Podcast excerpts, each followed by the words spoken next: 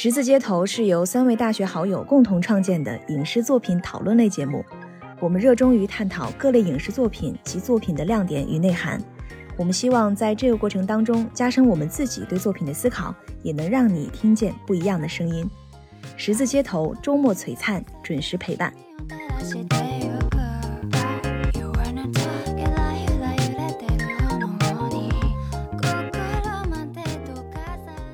他们在的时候，多和他们说，就不管这个人这个身边的人是父母也好，情侣也好，啊，这个朋友也好，就是趁他们在的时候，多表达一下自己，就是可能爱他们，想和他们在一起的这种情感。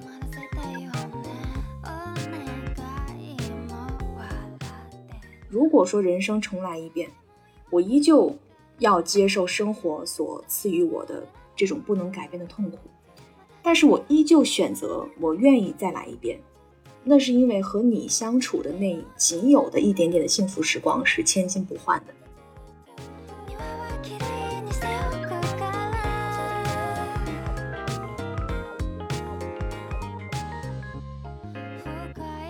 Hello，各位好，欢迎收看，欢迎收看。天哪，哎，这么久没有打招呼，你不要三二一了，这段我不会剪掉的。真的是又两周没见了，各位，欢迎收听十字街头，我是冯丽娟儿，我是猪猪，大家好。耶，为什么这么久没见了呢？是因为我们最近去看了一部非常好看的英剧，因为这个英剧的时间有点长啊，是电影的两倍，我们就花了两周。但是，其实就四集，但是我们就拖了一周，为什么呢？对，不是，反正不是因为我们懒。反正不是因为我懒，哎呀，这个锅行，我为我们猪猪扛大旗，这个锅我背，行。嗯，今天聊啥？今天我们要讲的就是，今天就是要讲的这个二零二二年新上映的这个英剧《生命不息》。嗯，这部英剧刚才你说了，就四集，一集大概一个多小时。这部英剧呢，它是由这个凯特·阿特金森的同名小说改编而来的。而这部小说就很有来头了，在二零一三年的时候呢，它就被评为英美最畅销小说、最佳长篇小说，同时也被美国亚马逊编辑被列为了一百部人生必读书之一，就是非常成功了，真的很成功了。也就是因为有这么成功的著作，所以相信它的影视剧也不会差。人家分别是被列为一百本人生必读书之一，怎么到你那儿变成一百部人生必读书？不一样吗？不一样吗？注意一下啊！其实这个电视剧它是讲，就是这个女主啊，出生在一九一零年的一个血液啊，但是第一次出生的时候啊，就因为脐带绕颈没有得到及时的处理，就死掉了。但是呢。每当他死亡的时候，都会有雪花落下，也象征着他的一个重生。所以说，这部英剧呢，就让我们看到了他无数次的啊，在这个电视剧里面死亡、复活，然后再死亡又复活的循环往复的这个过程。每次他复活的时候呢，都不会带有前世的记忆，但是他会特别本能的，就会更敏感，会主动的规避在上一世导致他死亡的这个原因。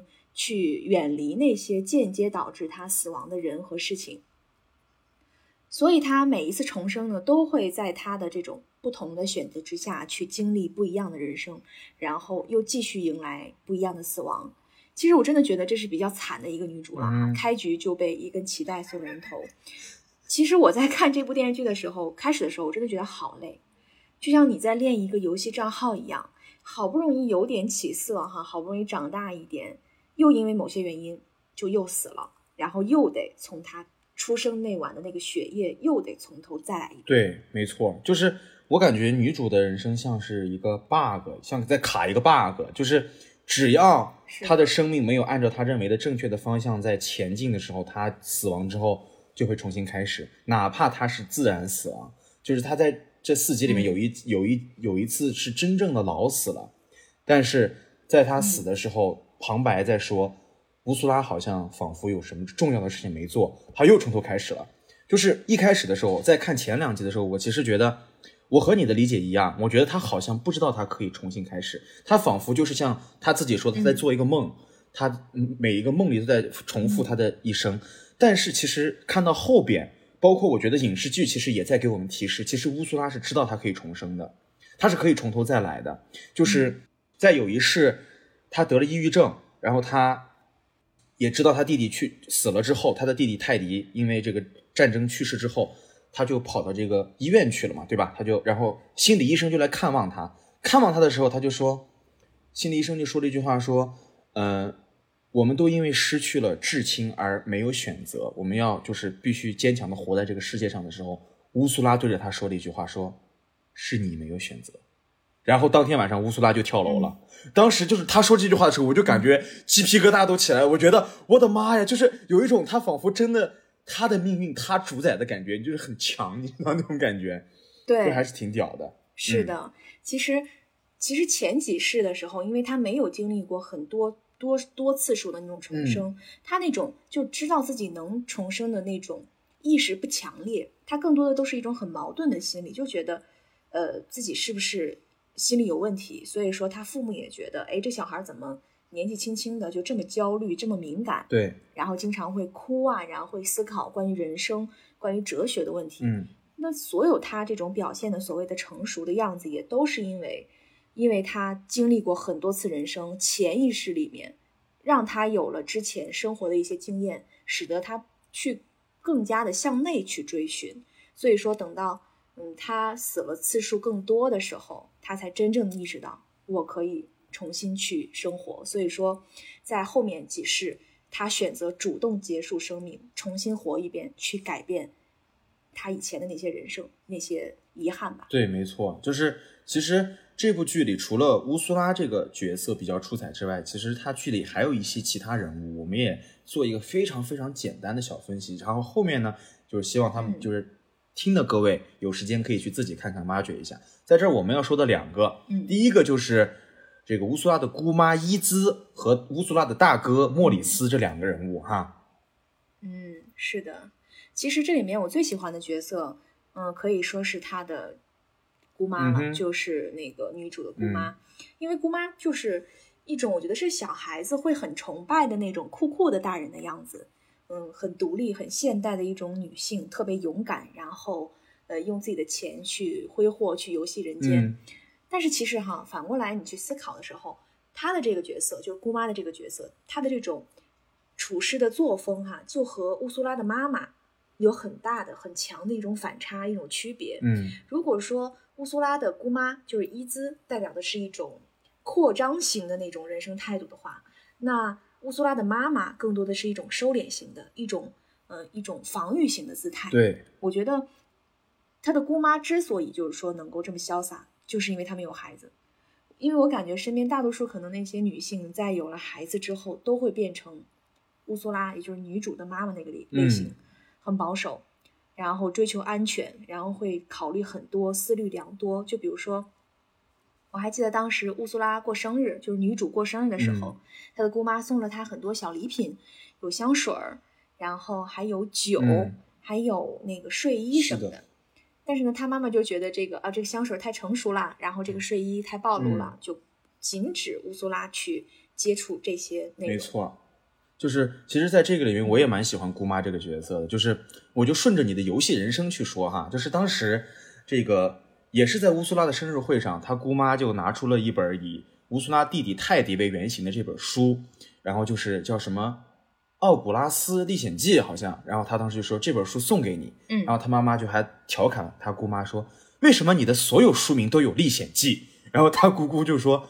人生不就是一场历险记吗？就是也能反映出他对人生的这种态度是很洒脱的，就是去冒险，我就往前冲就对了。但是，其实你你就仔细去看这个人物的时候，你其实发现，嗯，姑妈伊兹这个人，她其实也是很渴望家庭，回归家庭，她也是想被爱的。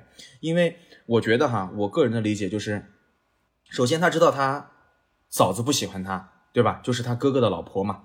然后，但是他还是会尽力去办好每一件他嫂子或或者是他哥哥交交代给他的事，他会尽力去完成。当然，这也是出于他对乌苏拉的爱，他是想得到家人的爱。还有一个就是每一次生日会，不管是他哥哥的还是他各种女儿、各种侄女、侄子的，他都会按时出席。他每一次家庭聚会，他都不会缺缺的。他每一天，他每次都会来，哪怕他知道他可能在这个聚会上要被他嫂子喷，要被他嫂子讽刺，要被他嫂子挖苦，但他还是会来，因为他想看到他想看的人。所以我觉得他是一个渴望被爱的人。包括当时乌苏拉有一世被她那个渣男老公家暴的时候，还有她堕胎的时候。啊，他们她都是去找她的姑妈，然后她的姑妈就是给她温暖，给她拥抱。当时跟她说说，我有很多钱，但是我没有人可以分享，我希望我能跟你分享这一切。你想在这里待多久都可以。我觉得这也是她可能想表达爱、渴望爱的一个方式吧。我觉得，嗯嗯，对，当时有一世那个乌苏拉就是女主，她嗯不小心怀孕了之后，嗯，她真的可能是没有办法了。因为她知道，如果这件事情，她不想被父母知道，她也不想被其他的人知道，她只能去伦敦找姑妈，因为她知道她的这位姑妈是可能思想比较开放的，会包容她出现的这些问题，然后会帮她把这个错误遮掩过去，不会对她，嗯，像母亲那么严肃。所以说，他会在很多遇到人生当中很多的障碍的时候，没有办法去找父母的时候，首先想到的就是去敲。姑妈的门是的，这是为什么我很喜欢这位姑妈的这个角色的原因吧？希望有一个这样的姑妈在自己身边。对，其实，在我小的时候成长过程当中，也会有很多的女性角色扮演着类似的这种角色。嗯，因为像呃，我妈妈也有很多的一些朋友，嗯，他们就是小的时候会陪伴在我身边，长大了之后，与其说他们像阿姨一样，其实有的时候更更像姐姐。虽然说年龄年龄也没有差，年龄其实差了不少，但是呢，感觉那种怎么说那个叫，就是隔的那种忘年交，对，有点那种感觉，嗯，对，所以说我觉得我能体会到乌苏拉和她姑妈之间的那种 special charm，就是很不一样的那种友谊，嗯。当当当时他姑妈不是也在他小的时候跟他说，就说我觉得我们能成为一种很好的朋友。然后就，对，也是这种你说的那种感觉。是的，其实除了姑妈之外，我们刚刚也说，还想讨论一下这个女主乌苏拉的大哥。大哥，Oh my God，他大哥可太讨人厌了，真的，看着就想给他给他两真的，直接给他处处两下子，给他杵死，真是气死我！真的，他大哥就是一个很标准的男权主义，因为在那个乌苏拉当时，嗯。呃，有一世啊，终于进入政府工作了。是的。然后，但是他他大哥也在政府工作。没错。但是呢，他大哥就觉得，就是无数次的强调，乌苏拉就是自己的妹妹，可不是通过我的这个关系走后门进来的哈。但是他那种感觉就是说，好像这种在当时那个条件之下，女性啊，肯定是进入到政府工作，总是需要一些所谓的后门和手段的。但是呢，谁说女性就不能凭借自己的本事进入政府工作的？没错。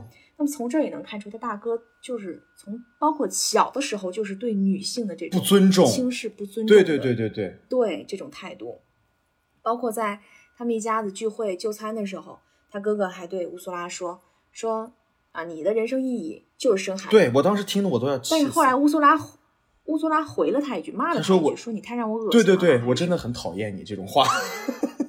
嗯，对，我觉得说的还挺好的，我觉得说的已经很很很收敛了。是的。就是说，就是很刻板的一种男权，就真的让让人觉得他真的是。就我要是乌苏拉，我就直接拿拿。而且，所以说，为什么当时去当空军的是他，是泰迪，而不是他？我觉得，如果是他的话，反而后后面的故事就没有那么精彩了，可能也就，对吧？对，可能乌苏拉就没有那个执念，就是对对对，就他就无所谓了。好，这哥哥终于走了，哇，happy。所以说。这部影视剧啊，这部英剧《嗯生命不息》里面，冯丽娟，你印象比较深刻的片段有哪些？Oh my god！就我其实有两个部分是，与其说深刻，不如说让我揪心吧。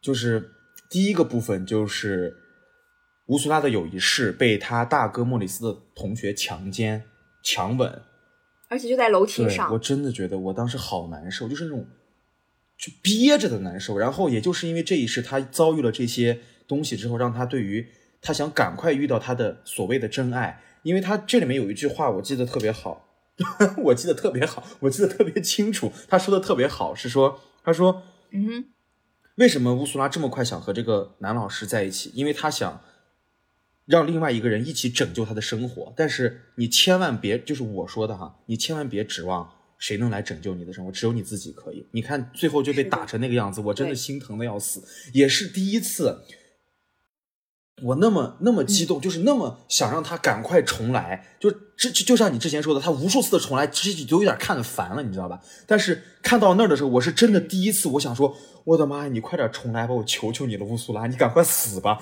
就是包括 包括乌苏拉自己在病床上，就是刚堕完胎之后，她被她爸妈发现，然后在医院的时候，她自己看着那个灯的时候，她仿佛看到有雪花飘下来。她其实，我觉得她自己内心都多么想让自己再重生一次，她也不想要这样的人生，但是没死成，她最后是被她那个老公给砸死的。就就是我觉得就挺让我这段很揪心，就是包括我觉得。很揪心。嗯，就是可能现实生活中有无数的女人也在经历这种痛苦，但是可能他们没有办法重生。但是我觉得这就是影视剧的一种力量，就是可能当看到的经历的人看到他的时候，可能会提早的结束这段痛苦，就是他可能能够醒悟，或者是他有勇气逃离。那也会也在提醒那些没看的人，就是你完全不必要去经历这种痛苦，对不对？其实我觉得像。在这个剧集里面，哈，那个剧情就比如说乌苏拉在经历这些很不好的事情的时候，他想要再重来一遍。我觉得何尝不是他对生活的一种逃避呢？他但是和我们现实生活当中不同的是，他可以选择重来一次，可以逃避一下。但是我们现实生活当中，你不可能给你这个重来的选项，对吧？对，没错。你就只能为你做的这个选择负责。对，遇到一些问题，首先你你肯定是要，你做这个选择，你承担这个后果，你承担这个选择给你带来的一些影响。但是同时你逃避也没有用，你只能去逼你自己正视这个问题，然后解决这个问题，最后等待着时间让你这个伤口愈合。你也没有什么办法，你总不可能学着乌苏拉这样。对吧？这个我们是非常不提倡的。就或者是甚至就可以把乌苏拉那一世的一个那一段人生那一段人生故事看成真的很多人在发生，可能有些人就是这样被她的老公活活打死了，对吧？只是她没有再重生的机会，她就这样结束了她的一生。但她其实也在为她当时做的一系列的选择买单，就是这样。是的，嗯，对。所以说，就像重生的乌苏拉一样啊。当那个男生想侵犯你的时候，就狠狠的给他一真的那个他一巴掌，太爽了！我觉得那一拳给他啪打他一拳，我也觉得爽死我了。是的，而且当时那个男生就那个美国的 American 叫什么来着？我就处了，对，真的处了。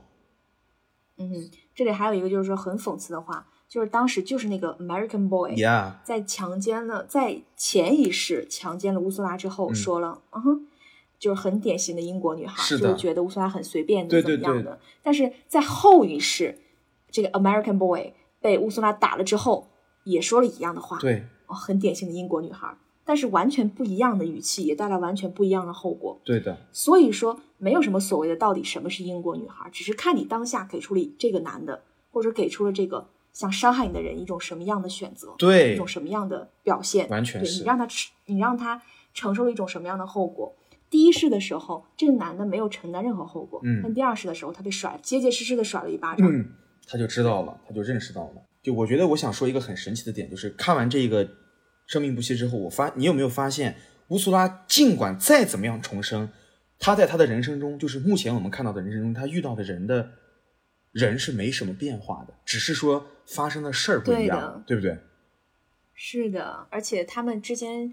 发出现的顺序不一样。对我之前在网络上也就是流传着一句话，就是说挺火的哈，当时现在看可能有点非主流，就是说有些人可能遇见的顺序不同，然后结果就完全不同，对吧？用在很多的男女这种感情关系里面的。但是现在来看也确实是这样的，在这个这部剧里面，乌苏拉就是因为遇见了某些人，他的顺序不一样，就给他带来不一样的选择。是的，也同样是因为他不一样的选择。使得他在不同的顺序遇到这些人。对，没错，哇，这个说的真好。就比如说像那个他有一世遇到的这个渣男老公，对吧？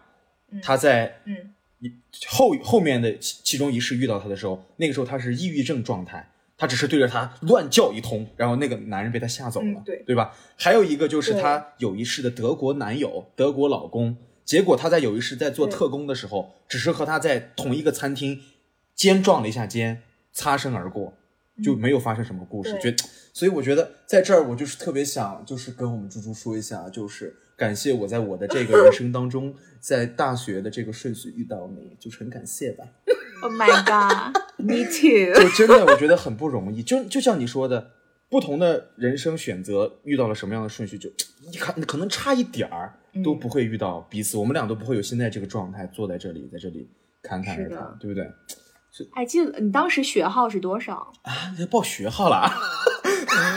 就是你是你是第几个？你是你是你是咱们序号是多少？哎呦，我不记得十八九还是十？是在前面，对对对，我在前面，在前面，我在前面。但我是在后面。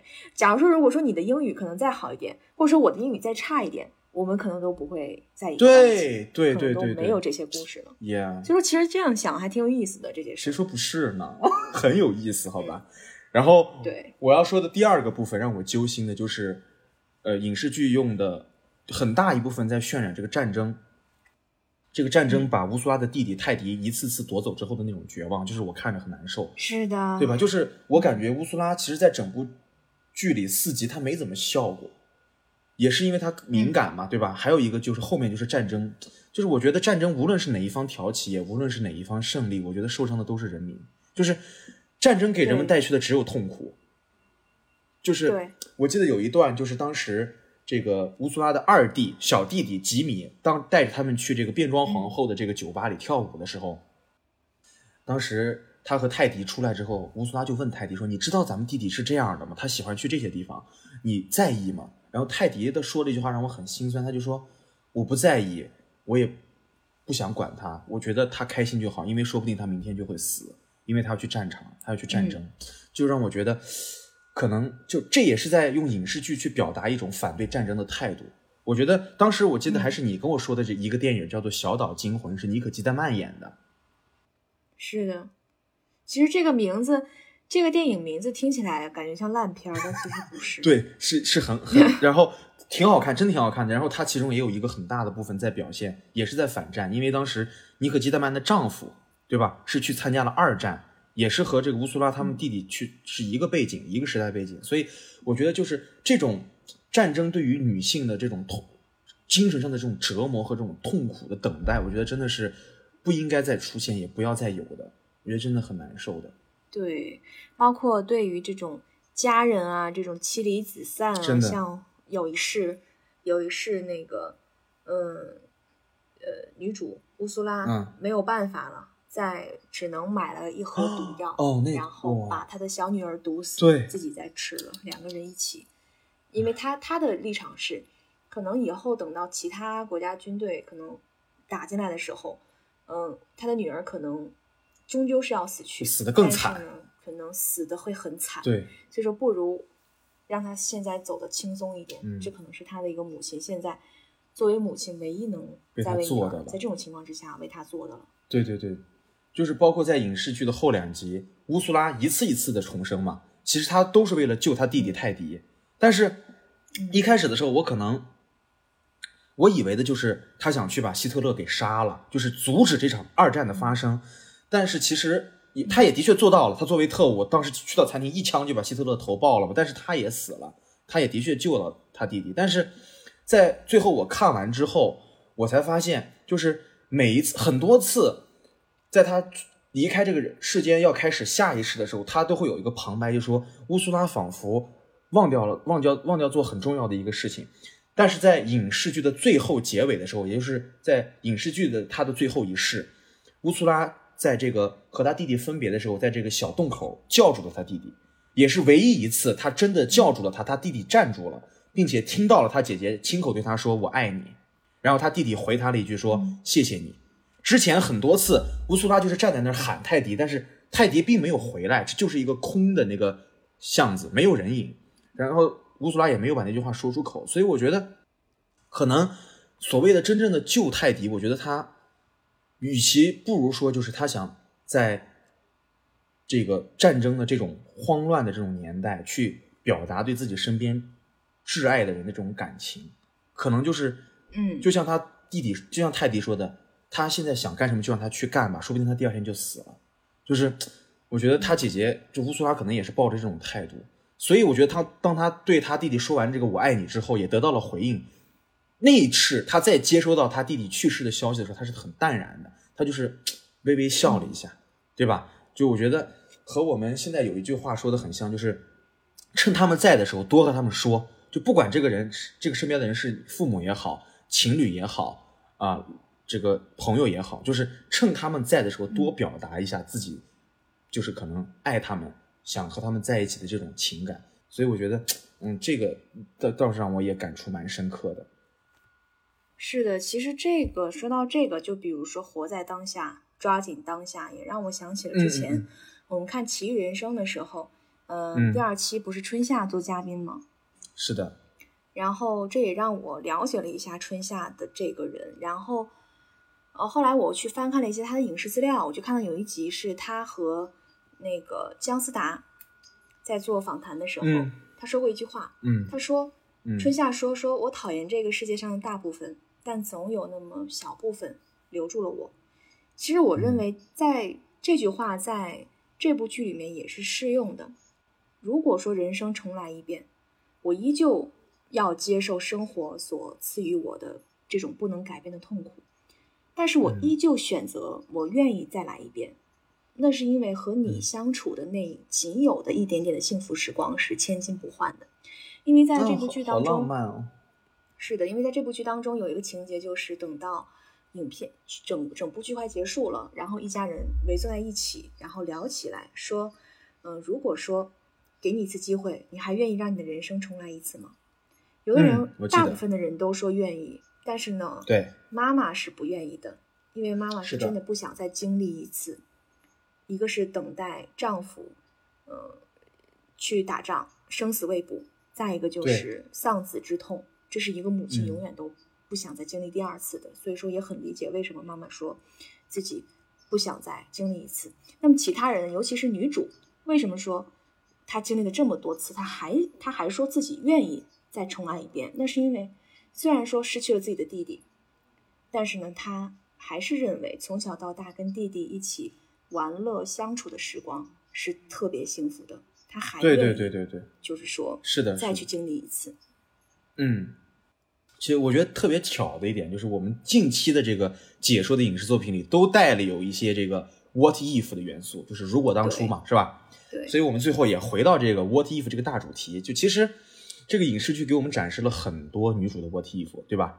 啊，嗯。但是最后，最后的最后，就是十岁的乌苏拉和这个心理医生在交流的时候，因心理医生把这个主题还是落在了 “now” 上，就是当下上。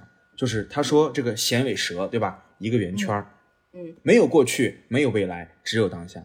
就是在当下，你就去做好你现在该做这个年龄该做的事情，你就去想你这个年龄该想的事情。包括在影视剧的结尾，也是一个非常开放性的结局。乌苏拉一个人坐着火车回到伦敦，没有人知道他的下一步是什么，没有人知道他的号他会在什么地方再次重生，就像我们不知道我们的下一步是什么一样。所以我觉得。